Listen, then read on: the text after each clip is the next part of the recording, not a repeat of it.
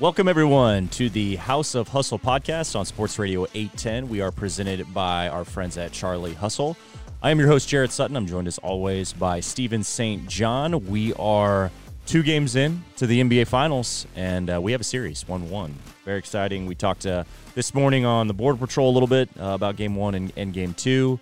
It's a fun series, Steven. It's been a lot of fun to, to just kind of game two finally taking that, that twist that we wanted to see Miami even the series in a very competitive, uh, very thrilling game too. And here we are, one one. I'm a moron. That's what we're gonna start. And welcome with. to the welcome to I'm the a podcast. Big dummy because I watched game one, and I thought, you I think know, everybody felt this, by the way, not just you. Just uh, you know, I had done all these mental gymnastics, looking at the series on paper, to to try to to justify why I thought this game, the series would go six or seven games, and then we get to the actual game, and it played out. It looked like a, a one seed in an eight seed, and I know that the Heat had that run where they got it down to ten points, but I mean, ten, whatever. Mhm. it just it, it was never it was almost like you know Denver was keeping little bro, little brother at arm's length and oh that's cute. You got it within 10 points. Now we're going to put you away. And I'm thinking this does not look like a series that's going to go 6 or 7 games and so then I I thought man this is just going to be a letdown Denver's too good and look and that very well could have been the case because Denver breezed through the Western Conference and they're they've they've been a they've been one of the best teams all year long. They've had a guy that should be a three-time MVP probably and the best player in the league, and they've got stars all over the floor and everything else. And so then after after game one, I'm thinking, yeah, the writing was on the wall. I'm just I was stupid and trying to to change the narrative to fit what I wanted to see. I go to game two, and I didn't I didn't I didn't think it was going to happen, but the Heat win in Denver, and they hand Denver their first home loss of the uh, of, of the playoffs. And so I'll admit it, I was wrong. Yeah. I, what took it took me one game to give up on the Heat. But you're back. I'm back now. You're I'm back. I'm back on the bandwagon, but like, and you say I, I was not alone in that assessment, right? Right. I mean, what did you think after game one? You're like, oh man, this doesn't. Maybe this isn't the best matchup in the world. right? Yeah, I, I thought from again, I look at it from now a league perspective of just you know you want the interest to be there uh, for the series, uh, but just because of I think there was that you know Lakers Celtics uh, chatter going into the you know the conference finals. So um, the fact it's it's Denver and Miami. Um, you just wanted some some sort of storyline and to really carry this series. And after game one, and I, I you know I said this this morning. Game one was I think Miami struggled with the altitude. I, I really think that was a little bit of a problem early on in the in game one. Um, Denver played great, and they played with a level of fearlessness of that they've played throughout the playoffs. Uh, and Jokic was, you know, th- they were just not not afraid of the moment. Well, then Miami comes out in game two and and and really after being smacked early in game one, they they really took the fight to Denver in game two and made significant adjustments from from Erik Spoelstra to his lineup and uh, to just a lot of um, just from a, a play call standpoint, offense, defense, everything looked a little bit different. Uh, and there were some tweaks there that I really think made a difference in game two. So uh, the point being, in this type of series in the NBA Finals, every game has a different plot twist, if you will, to the story because coaches are so intertwined with making adjustments, and that comes from personnel. We saw it with Miami starting Kevin Love. Um, Denver, we'll we'll see what happens here because Denver played Christian Braun off the bench in, in game two and had to go to him um, really for defensive purposes. And and Christian Braun gave him some good minutes. Had a couple buckets, had a nice dunk um, in transition. So uh, it just both these coaches and, and Mike Malone and Erik Spoelstra, they have a solid bench and they can go deep into that bench. I think Miami has some really good experience, NBA Finals experience with Kevin Love um, in the in the equation here. Kyle Lowry, um, you know, another veteran presence that's been in the finals, been in these moments, won a championship.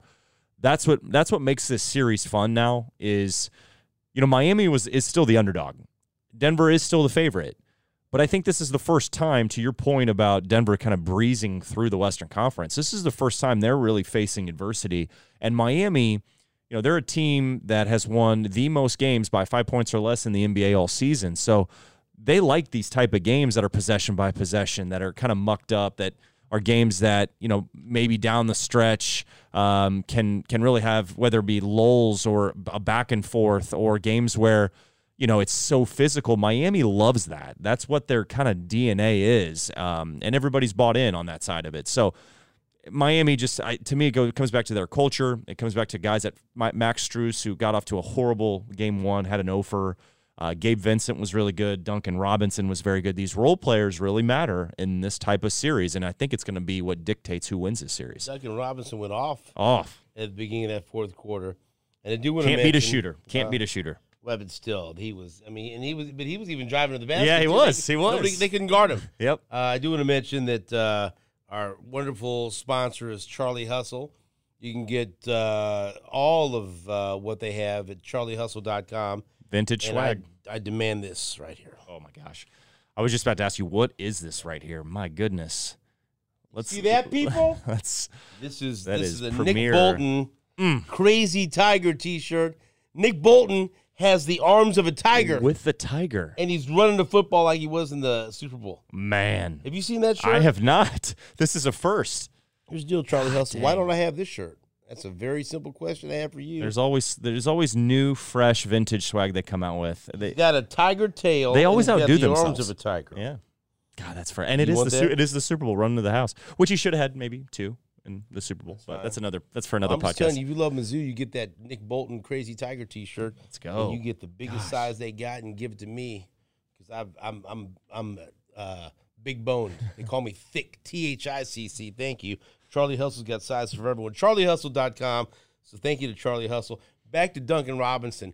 The Nuggets, I'm betting if they were thinking, what's the recipe we can lose? It wasn't Duncan Robinson exploding to start the fourth quarter. No. Right? No, it wasn't. Uh, it also probably wasn't Kevin Love's. I don't think they were ready for Kevin Love going plus 20 in 22 minutes, uh, which is a huge part of, of what uh, Erik Spoelstra's you know adjustments were. Gabe Vincent hitting four threes. Um, you know, really, really across the board, just them Max and Gabe hitting four threes was big. Duncan Robinson in a couple threes, but like you said, he you know Duncan Robinson was four or five from the field in 17 minutes. Uh, really gave him good minutes. He was he is still a mismatch on defense, but that's where again the adjustments come in, where Miami switched up and went more to a zone look um, in the second half, and particularly in that fourth quarter. Uh, that got Miami back into the game, uh, being down to start the fourth. Jimmy Butler on the bench and they were great. And it, it, I think their defense and the the changing of that defense from if it was a two three to a one three one to a matchup zone, uh, they just kept showing different looks to Denver, and a lot of that being you know when, you think of a zone and you're guarding space and you're guarding a designated area. Um, Miami did a really good job of of bringing a defender on a on the empty side of the zone to the nail at the free throw line, and it really gave Miami problems. It took away the short roll that Jokic lives in uh, with that pick and roll with Jamal Murray, and then the changing of Kevin Love um, guarding Aaron Gordon, and, and that allowed Jimmy Butler to guard Jamal Murray. It's all about matchups when we come down to this series. But I also think it, it comes back to pace on offense, too, where that's where Duncan Robinson, Max Strus, Gabe Vincent had opportunities the movement was good. Jimmy Butler was attacking more and kicking at, at, the right times. He got his guys shots, and that's what you want. Bam Adebayo's been been pretty good in these first two games, particularly in game two. I thought he was great uh, in just trying to guard Jokic as best he could. He's the best matchup for Jokic um, that they have in terms of trying to guard him. And you're going to have to give up something, but clearly, you know, Miami did a nice job of taking away the passing of Jokic, making him a scorer which was a topic, you know, after after game two um, with Spoelstra. But don't ask him about that. Don't ask him about that. that. But it, it's just those, those adjustments really matter, and you saw it on both ends of the floor. And look, Denver, I don't think. I, I think when they're going into game three, there there is a moment of okay, we gave up 16 points really off bad execution on our end, bad communication, fouling jump shooters, bad decisions. KCP had a couple. Uh, in that stretch in that fourth quarter, that really allowed Miami to, to get back in the game and then ultimately take the lead. Um, but they're kicking themselves. They had a good look too. That final possession, Jamal Murray getting a clean look at a three, uh, which was you know you, you we always talk about fouling up three. You know how does that look for for different coaches and um, Miami played it out, and here we are one one going back to Miami for game three, and that's what's really exciting for me is to see okay, what does Mike Malone do now? You know, what, what's his adjustment? And I think Michael Porter Jr. has to be very, you know, very not. I don't think he has to be, you know, 25 points and 12 rebounds, but three of 17 right now, shooting in the finals. He hasn't been that efficient, and he's not been as active as we've, as we've seen Michael Porter. He's more standing, and yes, he's a jump shooter, but you'd like to see him just more active and, and more engaged as a cutter and, and spacer and, and just moving a little bit more to help Jokic, to help Jamal Murray they need his scoring, and he's got to be a little bit more efficient. Um, similar to what Gabe Vincent and Max Strus and Duncan Robinson showed uh, in that game too, to really propel because margin for error right now is so slim. It's a make or miss league, and a team that has their role players step up and, and make some plays and make shots. Uh, I think is, is ultimately going to be a, a, big piece of who wins the series. Okay, I like asking this question, a phil- philosophical question, uh, when it comes to basketball, because uh, there were people complaining on both sides at the end of the game, the end of the game sequence uh, before Jamal Murray took his shot at uh, a game tying three. And so, as the broadcast crew was talking about uh, what was happening, they were wondering out loud if Denver was going to take a timeout to set something up, and also if Miami was going to try to foul and prevent Denver from getting an open look at three to tie the game. Well, neither uh, happened, and they just went with the flow of the game and Jamal Murray probably got a better look than he should have to tie the game. It didn't go in, and Miami wins. And so I'm just curious from your perspective, your philosophy, what do you do in that situation if and it's obviously hindsight's 2020, but going into it when you're watching it, what are you thinking? Are you are you are you yelling for Denver to call a timeout? Are you yelling for Miami to uh, to try to foul? And prevent Denver from getting a look at three. Take me through that end of game sequence because I do think it's very interesting to hear different people, all good basketball minds, have very different answers. Yeah, because I think uh, both situations, whether you're looking at it from the Denver angle of calling a timeout or you're looking at it from the Miami angle of do you foul, so much of it is based off of the flow of the game and, and where the game stands at that point. Um, I think you can look at it from first the Denver standpoint. Calling a timeout at, times I agree with calling the timeout because if you're if you're out of rhythm or out of sync or you haven't had two, three, four good possessions, or maybe you've had some turnovers, or you haven't got the ball to your best player, um, there's a reason to call a timeout to get on the same page, to call, to dial up something that can get you a good look. But, and this goes back to like what Phil Jackson used to say back in the day in the Jordan, you know, those Jordan years was there are times where if you get a rebound or you get a steal, like Jordan getting the steal on Karl Malone, right, in the Jazz series, and uh, it's been well documented. Phil Jackson had an opportunity to call timeout there, and he didn't because the rhythm of the game, the possession prior, Michael hits a jumper, and they didn't want Utah to have a chance to have their own timeout to set their defense and maybe give a different look. So there's a reason maybe why you don't call a timeout. Jordan pitched off also. Eh, yeah, well, that's a that's a you know time for another. Yeah, just a little bit of an extend extended right. It would have been an offensive foul at that point, but but with Miami, I would have fouled up three, and I think and I said this this morning with you, Steven. Is there's there's moments where that can that can be triggered of okay we're going to set our defense here. When the ball comes in, there's a moment where you can foul because players are so smart that they can bait you into fouling when you shouldn't foul. And so there's a time and a period where you go foul up three. Then if that if you can't get a foul or, or you know something happens and we've seen it all the time, anything can happen in these games at late in games where if you don't feel comfortable as a player and you've missed your opportunity to foul, then you play it out there's there's two scenarios there going into that final final play, and coaches can put on the foul and say we're going to foul here. They can say nope, we're playing it clean. Um, and some coaches will say we're going to foul in these two three seconds if you can get there. If you can't, and and it's not a situation where you where you're in a, a spot to foul, don't do it and play it out. And I think that's somewhat what they did um, late in that game. I don't I don't think Miami was was going to foul. I think where Spoelstra saw his defense in that fourth quarter they were so good with that zone and they were so good changing their defense.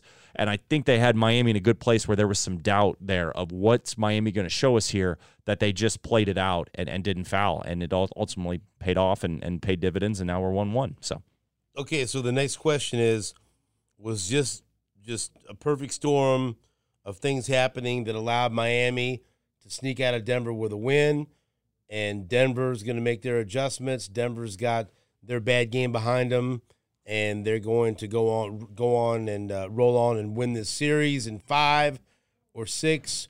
Or do you think Miami? I mean, it's it's dumb that I'm even asking this, considering it's tied one game apiece in the finals. Do you think Miami really has a legitimate shot of winning this series? They do.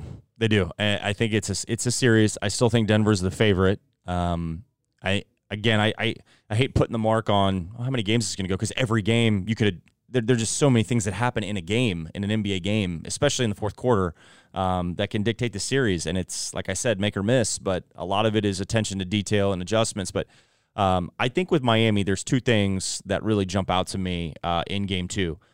Number one was they gave up a 40 to 14 run and there were multiple times where I thought Denver's going to win this game, and Miami found a way to be resilient, come back multiple times to win game two on the road. Denver hasn't lost at home since March. Miami hasn't won in Denver, in Denver since 2016. I mean, it has been, it's been a long time since Miami has won a game in Denver alone and they win game two in the NBA Finals to make it 1 1. That's a big deal. And that's a big confidence boost going back home. So I, th- that to me was, was a big deal. Th- we talked about the adjustments, right? Kevin Love starting, he was plus 20 in 22 minutes. Um, Aaron Gordon was just punishing mis- mismatches in game one. That adjustment was very big in, in game two in terms of guarding because uh, Jimmy Butler got, had to guard uh, Jamal Murray 35 times in the half court compared to just four times in game two. I think that really mattered. Not to say Jamal Murray had a bad game, but I just think Jamal, Jamal Murray had to fight for everything. Nothing was easy for Jamal Murray. That adjustment was big. And then the pace. Um, so much about basketball now is about pace, rhythm, flow. You can play up tempo, you can slow things down. And Miami in that fourth quarter of game two, the pace was at 78. It's the lowest pace for an NBA game in the playoffs thus far to me, Miami slowed the game down so much in the half court, and their spacing was spread out. So their ball screen action was higher. Uh, their spacing and shooters to the corners, there was so much more open space for Jimmy Butler to attack, which I thought he had way more aggressiveness getting downhill and making passes. He had nine assists in game two and was really trying to get his guys involved and they were able to make shots and then he closed the game in the fourth more so the energy shift in that fourth quarter of game two there was a five minute window there where i thought the game and the series changed and i think it, that's where miami's now got some confidence where they can go back home and think we're 1-1 we're in our own building now the pressure's on denver to adjust and win a game and steal a game in either game three or game four now it's a series but again you cannot write off denver because Jokic what he, Jokic sees the game of what do I need to do in this game? Do I need to be a passer? Do I need to be a rebounder? Do I need to be aggressive to score? And I think not to say that he wasn't confident in his guys in game two, but he saw what Miami was doing defensively and he changed his his approach and he became a scorer. What does Jokic do now, right? Because now Denver's 0 3, and it's that stat that's been used so much. They're 0 3 when Jokic scores, scores over 40, which is crazy to, to, to think about. But to me, um, this is such a small margin for error. Execution, basketball IQ, coaching, those three things are so so huge in this series, and it's going to be these games, and it's going to be exciting for fans. If if we're having games in less than five points to dictate a game, that's what's going to make this series a lot of fun. And Miami has been in the, those moments so many times. For Denver, they've never really been tested in these playoffs. They've blown out teams. They've had a pretty easy road to the finals outside of a couple games against the Suns. Now they're being tested. How are they going to respond? And that's what makes this this series so intriguing now. Right, I've asked you this a couple of times. but now, so to me, if Miami loses Game Two uh, in Denver and they're down two nothing, they don't have nothing to lose. Then maybe they need to change the dynamic of the series. You know, Tyler Herro's healthy. They drop him in there, right? Yep. yep. I think it's a more difficult decision when it's tied one game apiece. You just saw your team go into Denver and win that game, and there is the idea, even though he's a good player, that you could upset the rhythm, upset the rotation. Yep. And I mean, you know, Duncan Robinson, does he do what he does if Tyler Herro's available, right? Right. There's there's we, we all talk about how there's a ripple effect. And so based on them winning in game two, and there are reports that Tyler Herro did have still some swelling and soreness after he worked out yesterday. Do you and, and he's even said he doesn't want to upset the rhythm. Do you, do you, do you hold off? Says, is it like break glass in case of emergency? Uh, do you see how things go in game three if he's available? Or is it he's available and we're going to get him back in there? Yeah, I, I think it's a question, first off, of, and this is big with the Heat and really for any team, is the conditioning level is, is really important. If you're going to throw a player that has been out for so long into a playoff game, let alone a finals game, um, that conditioning level has to be uh, in a very good spot where you're putting him in a game and he feels comfortable playing both ends of the floor, getting up and down. Um, if it's spot minutes, you know, if it's it's it's a, a restriction on minutes, fine, so be it. But that's something that the player, the coach, and ultimately Pat Riley too, they got to be on the same page of you know is it and the medical staff most importantly of is Tyler Herro ready to go? Is there something where anything could happen where it sets him back? But obviously, this is the finals, and you're you're talking about championship. And I think if Tyler Herro is is okay to go and he can make some shots, most importantly, because it is the hand uh, with the shooting piece of it. If he's healthy and ready to go, and he's gone through a workout and he's gone through pregame and he feels like he can go, have him be available. If anything, it, it, it does throw off maybe the Nuggets game plan. Most importantly, you know, there's and I I think it's a little bit strategic too of Tyler Herro saying, "Well, you know, I don't want to mess up the rhythm," and all of a sudden you could see him in Game Three, Game Four, maybe Game Five, where all My of a sudden hand is sore. yeah, exactly. There's some there's some you know some game strategy here that's coming into effect using the media. I think a little bit, but uh, ultimately make sure he's right um, and make sure he's he's able to go. And I that to me is is um, you know you go back to just teams in the finals. The intensity level is so high. Your attention to detail is so high. I, I think yes, a player can throw off a rhythm a little bit, but if it's in spot minutes and really where this team is at right now, like Caleb Mar- Martin was so good in the Boston series. Um, he's been a little banged up. I think what he did in, in the Boston series kind of a little bit of an anomaly, but he's still such a big time player. With adding a player like Tyler Herro, he's a bona fide scorer shooter, and he's a he's a little di- different conversation than Caleb Martin and Max Strus and Duncan Robinson. Mac, you know, th- th- those Gabe Vincent, th- those guys are are big pieces to this Miami team. But Tyler Herro was a top three scorer of for, for this team.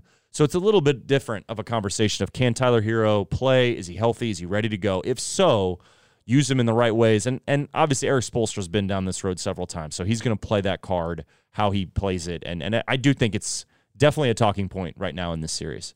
All right, let's uh, switch topics to the NBA draft that's coming up on June 22nd.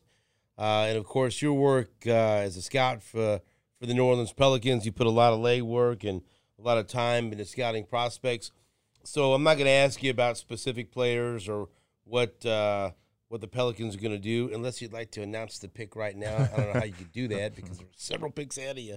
But tell me what this is like now until the draft for someone in your role and what the process will be like as everyone comes together and decides what the game plan is going to be for that uh, 14th overall pick coming up on the 22nd. Yeah, so I mean, right now I, I, I head to New Orleans um, later this week. I'll be there through the draft. Um, we've just started up player workouts. A lot of teams will bring guys in, uh, have either individualized workouts um, or more of a group workout type setting where it's more of a three on three or two on two type of setting where you can compete a little bit.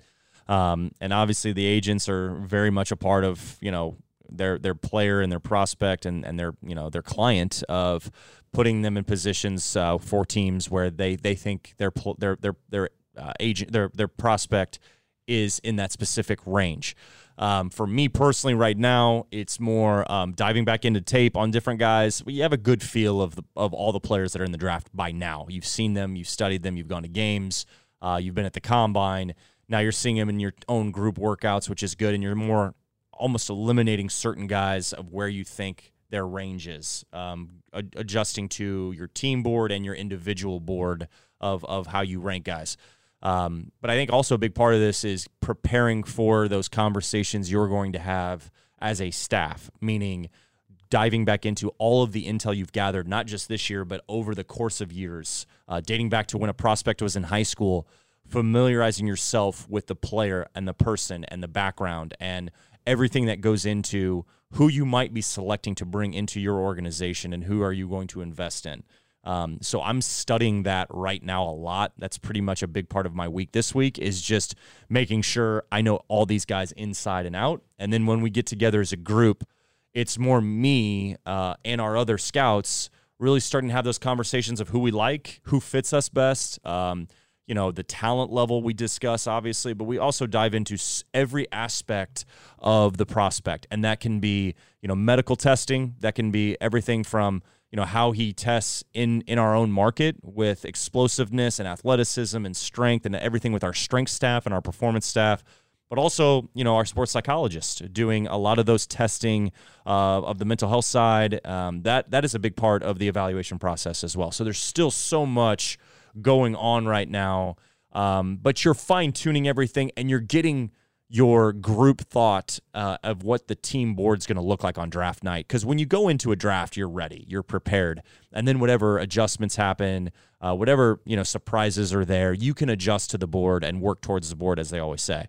Um, and then you're obviously having that that dialogue during the draft, uh, going back to what your meetings were leading into the draft, and that's what this process is right now. It's a fun, it's exciting time but it's all the work you've done over the course of your of the year.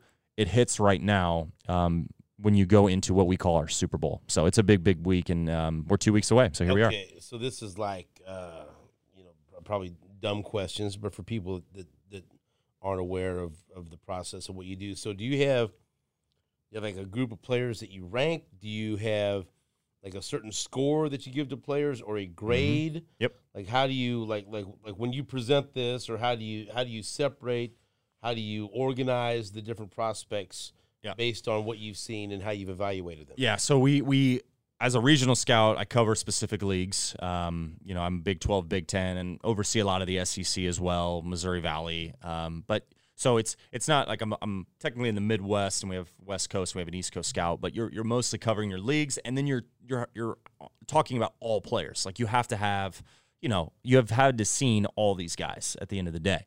But then when you break it down into your conferences, that's you have primary responsibility on, and you're really supposed to know the ins and outs of the background, of the intel, of the information of, you know, what the type of person is that you're bringing in, the family background, um, anything pertaining to, you know, stops along the way now with transferring being so you know at the front of college basketball right now. And that, you're talking to coaches. Yes, you're plenty. talking to support staff. You're high school coaches, uh, academic coordinators, no. strength coaches. No. You're going you're going deep into the weeds, and no, I, I told you I told you this um, probably you know about three weeks ago, a month ago. I was on campus visits, so you're you're kind of fine tuning that that final information gathering where you're talking to a lot of people in person on specific guys that we call primary. Can you tell like like when a high school coach, or I mean, can you tell when he's like, yeah, telling you the truth, or where he's, he's, you know what I mean? Yeah.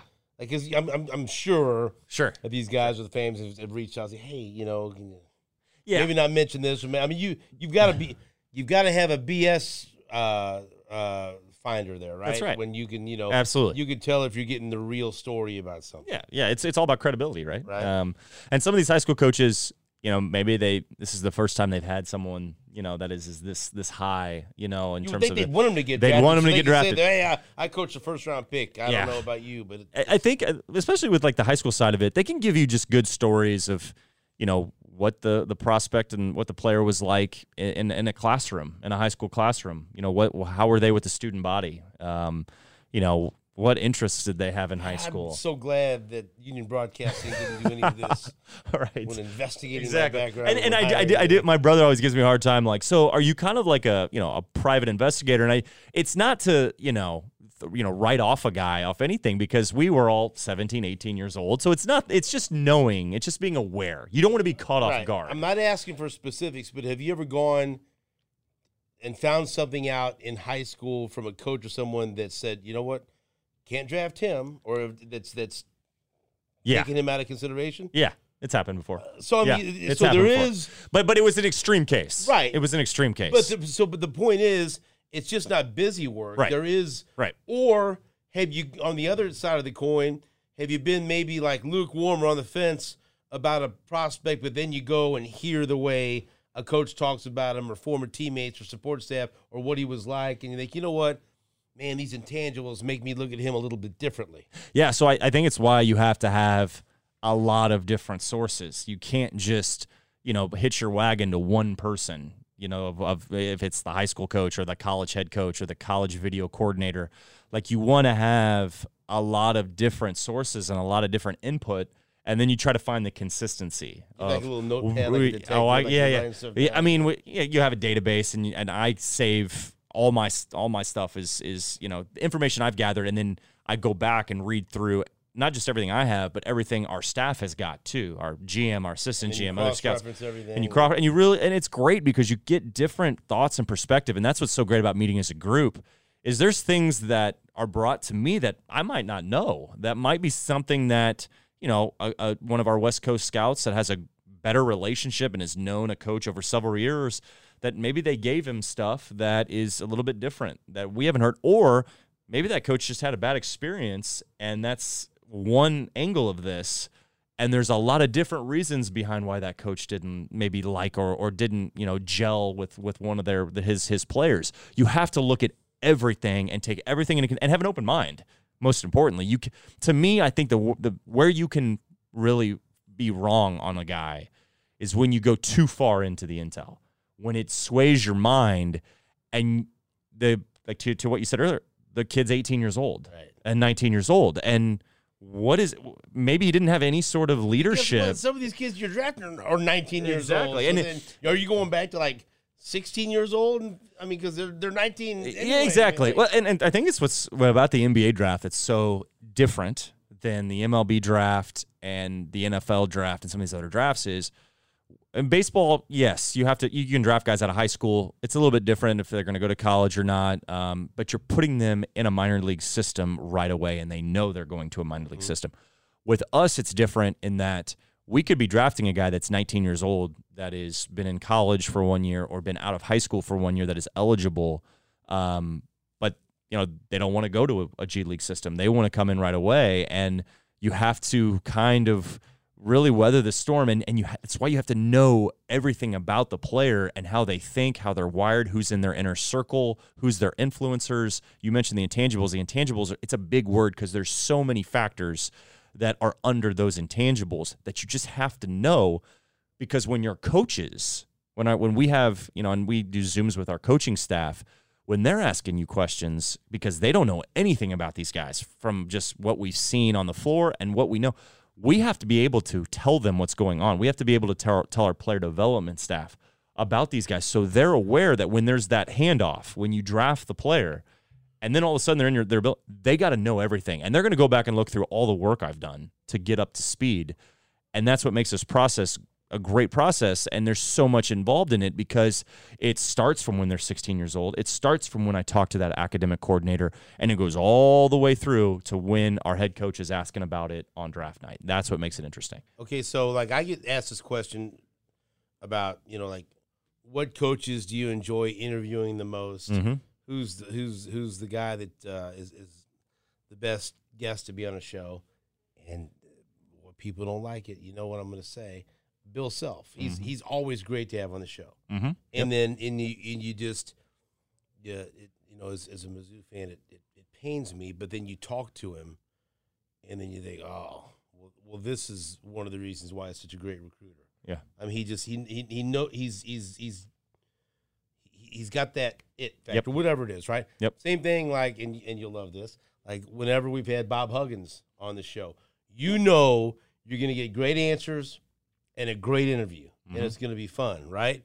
And so maybe uh, same question to you, like who who's who what what coach has been maybe the most enjoyable, like a college coach, just to go talk to, or just uh, you know open to having you at practices, or someone you really enjoy being around, maybe learn the most around in your role as a scout. Mm-hmm. Is there is there when you when you see the oh, I'm gonna go here, I know I'm gonna he's gonna be open, he's gonna be honest, this is gonna be good.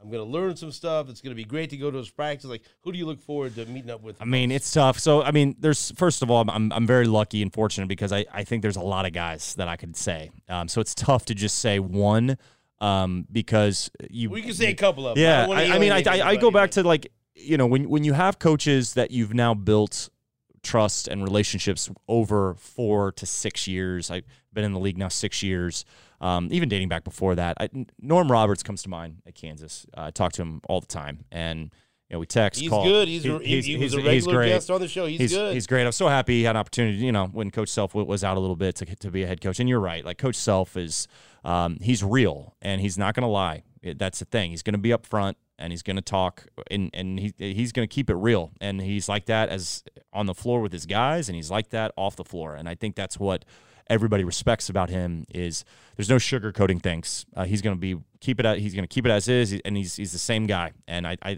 appreciate that about Coach Self. There's other guys like Chris Holtmann at Ohio State, the head coach, um, have a great relationship with him. Uh, we drafted EJ Liddell, um, St. Louis kid, and, and and Coach Holtmann is the best uh, to deal to deal with. He's an open door. Um, you know, every time I go to Columbus, they treat me with such great hospitality, and a lot of these schools do. So it's I'm just giving you a, right. a name, but I think it's really great when you draft the player um, from the program and you're able to have that conversation with the head coach, and you know we're ta- they know we're taking their guy, and it's been talked about. And I'm the you know direct guy communicating with the coaches on draft night because um, he's in my area. And then when you select that player, being able to you know hear from the coaches and you know kind of see the reaction that they're sending you content because they're with the player at the time that that's really meaningful because it, it really kind of brings it all together where now you know me and coach holtmann have such a great relationship because I, I, took one of his guys you know and that or we took one of his guys i should say but i was a big part of that that process. That's when it's it kind of comes full circle but john jakus at baylor um, we talk all the time as well. He's a terrific assistant um, and I, it has been a huge part of that staff at Baylor uh, runs a lot of their offense. Um, and, and, you know, you talk about Baylor's offense over the years, guard heavy. John Jakus is at the forefront of that. Um, so he would be at the top of the list. Um, I bet Jerome Tang's fun to deal with. Jerome Tang is fantastic. That whole staff at Kansas State, uh, by the way, that that uh, Kevin Sutton, who was a prep school head uh, head coach back in the day, um, you know, he's he's so good. Um, you know, that that that staff um, you know, Ulric, who was at Texas, um, great assistant coach, great recruiter. Um, I think it's also fun to see the younger guys that I knew before they they made it to where they are, like Rod Clark, who um, is an assistant at Tennessee. Uh, he is was on the the top 30 assistants under you know I think under 40. You know he's such a big time assistant coach, and he's worked for Coach Barnes.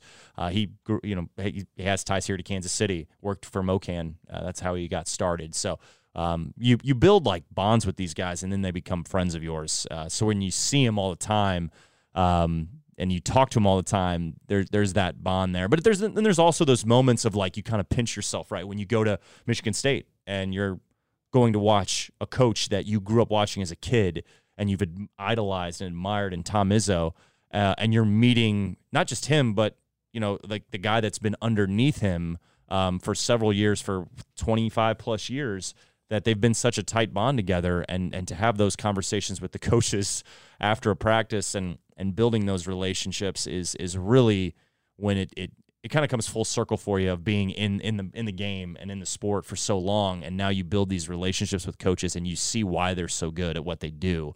Um, and you see how they protect their players in the right ways but also have that that sense of understanding of what my job is and why I'm there and how you know, it's important for them to have a relationship with me from a standpoint of making at this point in the game when their players are on the, you know, in the draft and there's a chance that they can get drafted, there has to be a good relationship there uh, across the board. And they're doing that with all sorts of teams. But that's when it, it gets really fun when you start to meet guys and, and you really get a sense of, um, building those great relationships with the coaches uh, over the years, and, and it's genuine, and, and you know they're always there for you if you need them. That that's when it's really special. I know it's not your, your area, but I bet that, that Kim English is a real red ass to deal with, huh? Oh yeah, you know, Co- Coach English, man. I just I mean, that's so crazy. It's, though? it's wild Coach too. English. I know, and and, and Providence head coach, and it's so weird to me when it's like me and Kim have, have had to, t- you know, usually when we've talked in the past, right? It's been about you know our friends, you know, how's you know your parents doing, you know, what's what's how the how the girls it's doing. Real talk now. Now it's like we'll, we'll have conversations, and it's like you know we're mm-hmm. we're talking about players. He's asking me my advice on things. I'm asking his advice on things. But it's great when obviously my college roommate, my college teammate, is a head coach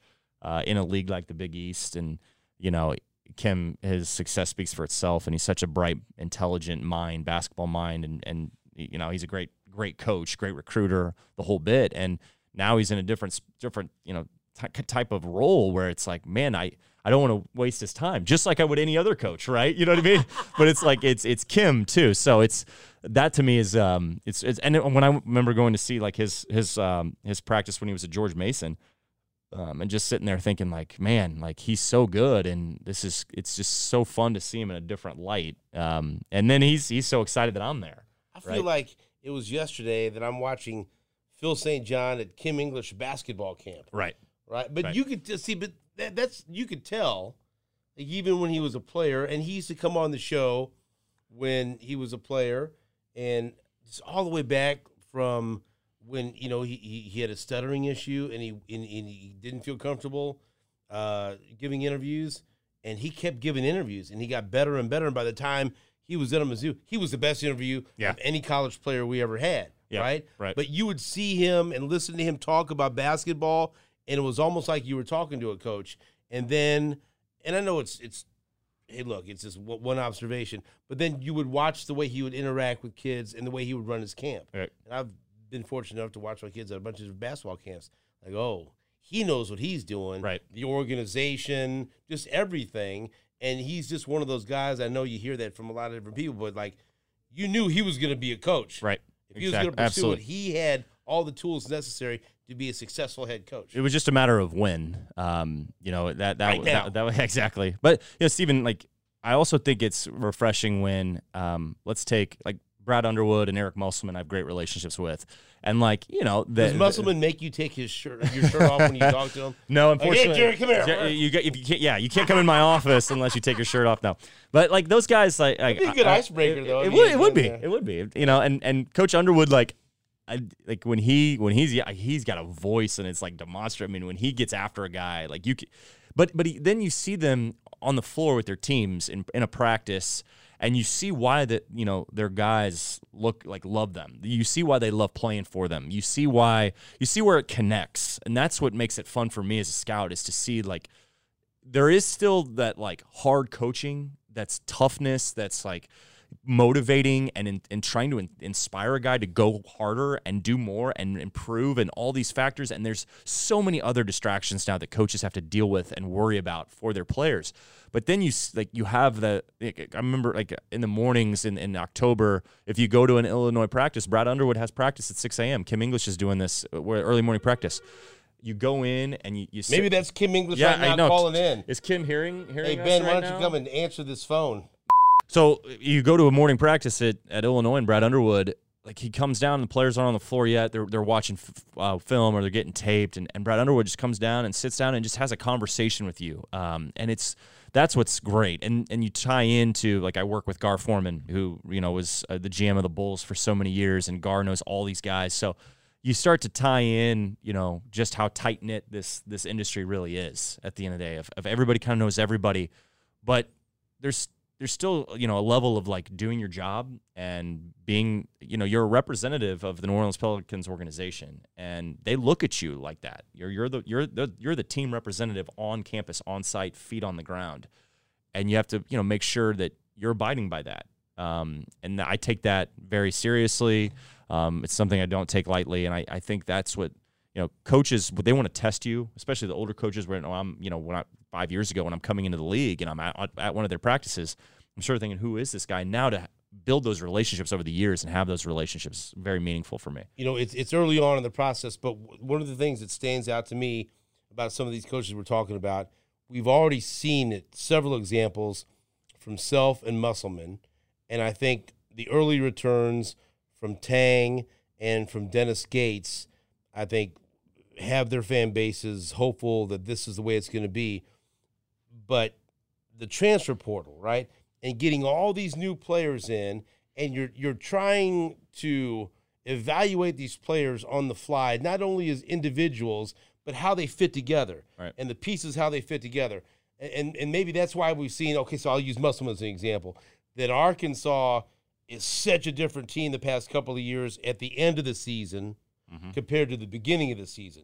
Because it feels like he's and not that they're trying to lose games or they don't care about winning in the non-con or early on in the season, but he's figuring things out because there's so many new pieces, and he's figuring out, okay, this is this this combination works, and and and maybe this doesn't, and then by the time you get halfway through the conference season, he's got it figured out, and that's why Arkansas is different. Hopefully, that's what we're going to see with Missouri, Mm-hmm. and that's what you're going to see with Kansas State with regular. That's what you see with Kansas because that's the game now. It is. And so that's what's going to separate these coaches being able to do that on the fly and evaluate not only individual players but how they fit together so they're playing their best ball in March. Yeah, and I, I think when uh, during the course of this, these let's say these last three months, let's say since you know the end of April or the beginning of April after the national championship, you know, some time passes, and then you start having these di- these dialogues with coaches, head coaches, assistants, these campus visits, and you know it, it's a big topic of conversation, obviously, and it's something they're dealing with every single day with the NIL and the portal and the the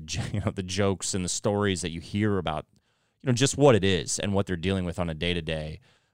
It's different, and sometimes I feel like I'm almost like a sounding board a little bit because I I think there's enough trust there built where there's some venting going on. They know they can trust me with just what they're dealing with because it's a lot and it's different and it's not necessarily why they got into it years back, right? You know, you're talking about you know Norm Roberts, who's been in the business for so many years, was a head coach himself. I mean, they're having to evolve, right? And they're okay with doing that. There's no problem. They've had to do it before in their careers.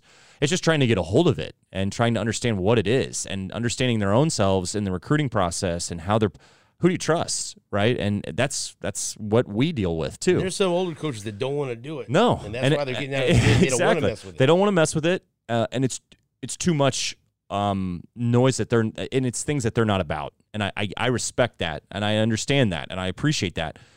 But those things, unfortunately, are not changing with where society is. Right. Right. I mean, that's a huge part of what it is. Social media being a huge part of what this is. Um, know, parents and money involved, and sometimes you know, I know it's been talked about quite a bit of what Eli Drinkwitz said about you know money and and these players having to handle that. And it, it is true, but at the same time, like this is this is good. I mean, it's good for them to have a, a, a being being compensated for being an athlete that is bringing a lot of money into the university, and with that comes responsibility, and you got to grow up, Like- and that's part of it. he, he he's he was a great coach, but it doesn't seem like like a guy like Bruce Weber was in love No, with where things were headed. Cuonzo Martin you know wasn't in love with yeah, it. right. Cuonzo Martin, he is, Yeah. you know, and and it just great coaches and great motivators Right. and great But I mean great teachers, but it's a different game. And it and I get it. I mean, I get the frustration behind it. It's it's taking away from what you know and how you run your program. But that's what it is now and you can like any any coach would say this.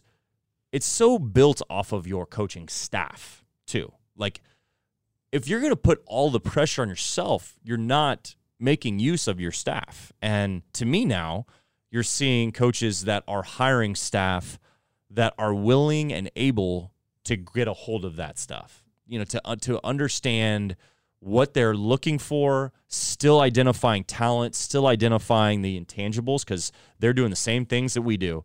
They're trying to identify who they want to bring in, who they can trust, who can fit the mold of their culture and their locker room and all those things. But then there's the other aspect that is new to them, which is dealing with NIL and dealing with how do these guys are, are these guys just in this for the money? Are these guys really wanting to come here to win? Like you're still evaluating that just like everybody Well, is. the other thing that we don't talk about very much, but I hear not only in basketball but in football, why is he getting that much money? Absolutely.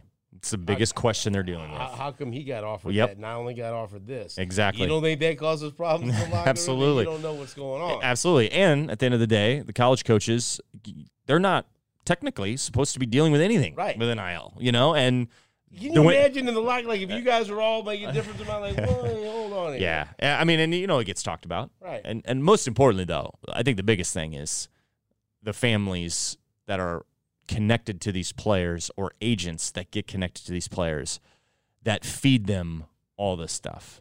That's the that's or the all challenge. the reports about players being promised a certain amount yeah. and then they don't get it. and then they don't get it. A- And, or Right. or which I've heard this plenty of times. They get to campus, they've signed their NIL NIL deal, the package they've it's a contract. Uh-huh.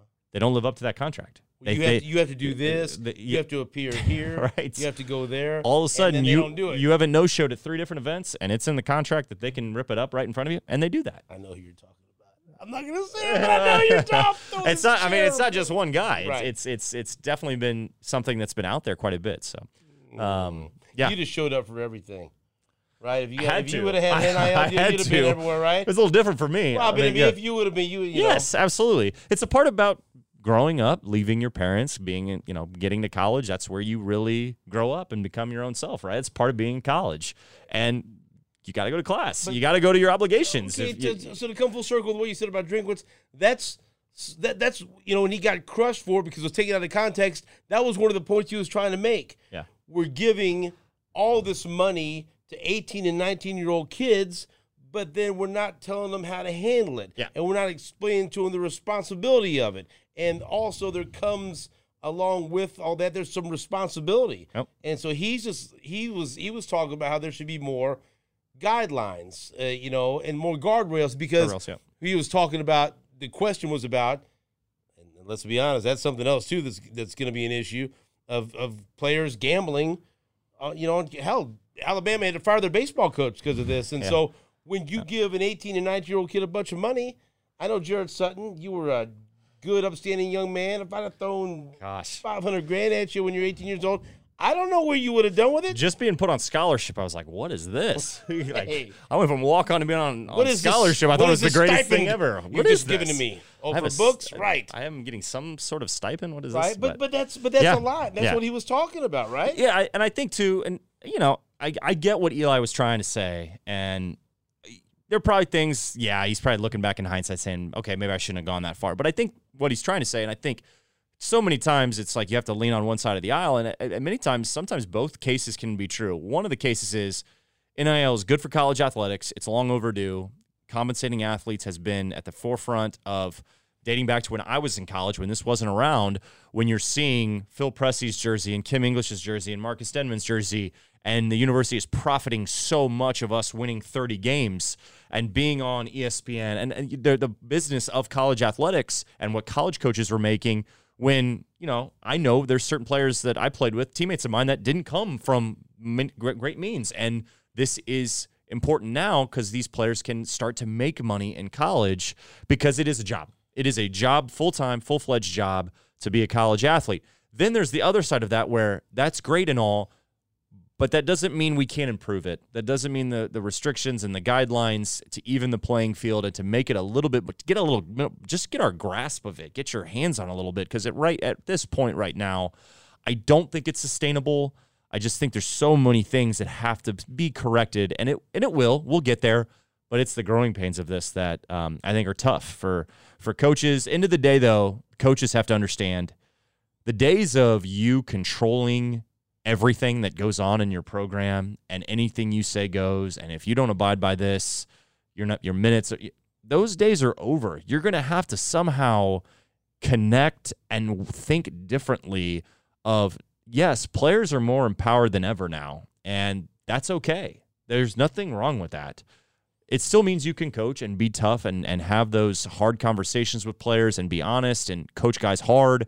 That's okay. You can still do that, but you have to see this for what it is now. And it's different than it was in 1994. It's a little different now, and you have to be willing and able to coach in today's environment. Our final question before we wrap things up for this episode is this is a this is a, uh, a recent story at uh, CBSSports.com uh, from this morning, and I think this is fascinating.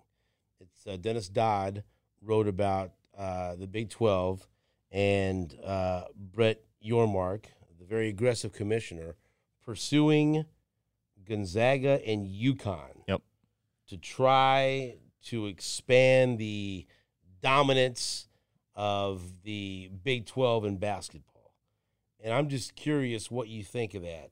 Gonzaga and UConn possibly in the Big 12 because it's, it's when the article describes there's been a mutual admiration between Gonzaga and the Big 12, but now there seems to be more even more momentum for UConn Yeah. join the Big 12. I love it. I, I think this is. I mean, I, I played in the Big Twelve. Good God, Uh, think of that I basketball. mean, it would be awesome. I mean, I think too. Like I've said this so many times. Like the Big Twelve needs to embrace you always say, well, the Big 12 is the best league in or one of the best you know leagues in college basketball, and it is. So embrace that. Like you're you're having schools leave the Big 12 to go to the SEC, and so much is made about football and money, and I get it. Like I totally understand that.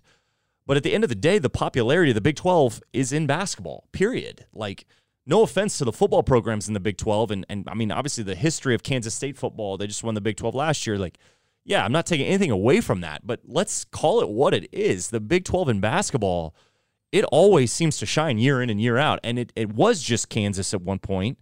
Chris Beard was great for Texas Tech. Um, you've seen Baylor have so much success. Uh, you see, uh, saw Texas have great success this year, even though they had so many things go on with Chris Beard. Um, you've seen now the, the adjustment the Big 12 is making in adding Houston and bringing Kelvin Sampson back to the Big 12. Like, to me, there's so much potential with the Big 12 in basketball to take it to even another level where you're competing even more with the SEC and the Big East and the ACC.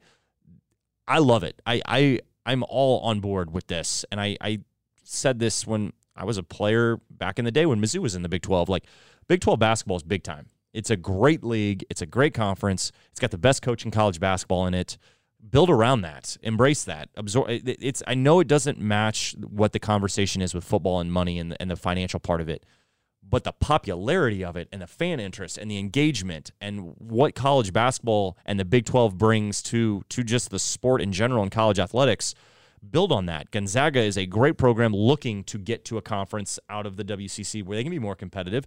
And then you got UConn who just won the national championship and they're a basketball school looking for a basketball league. Elite basketball. Elite, yeah, exactly. So I I love this. This to me is long overdue, and I hope it I hope it comes to fruition. I have my doubts just because of what always holds this up, and that is college football and the money that it brings in, and that's what every athletic director sinks their teeth into. And but basketball to me, when it comes February and March, some of those ads go, wait a second, basketball.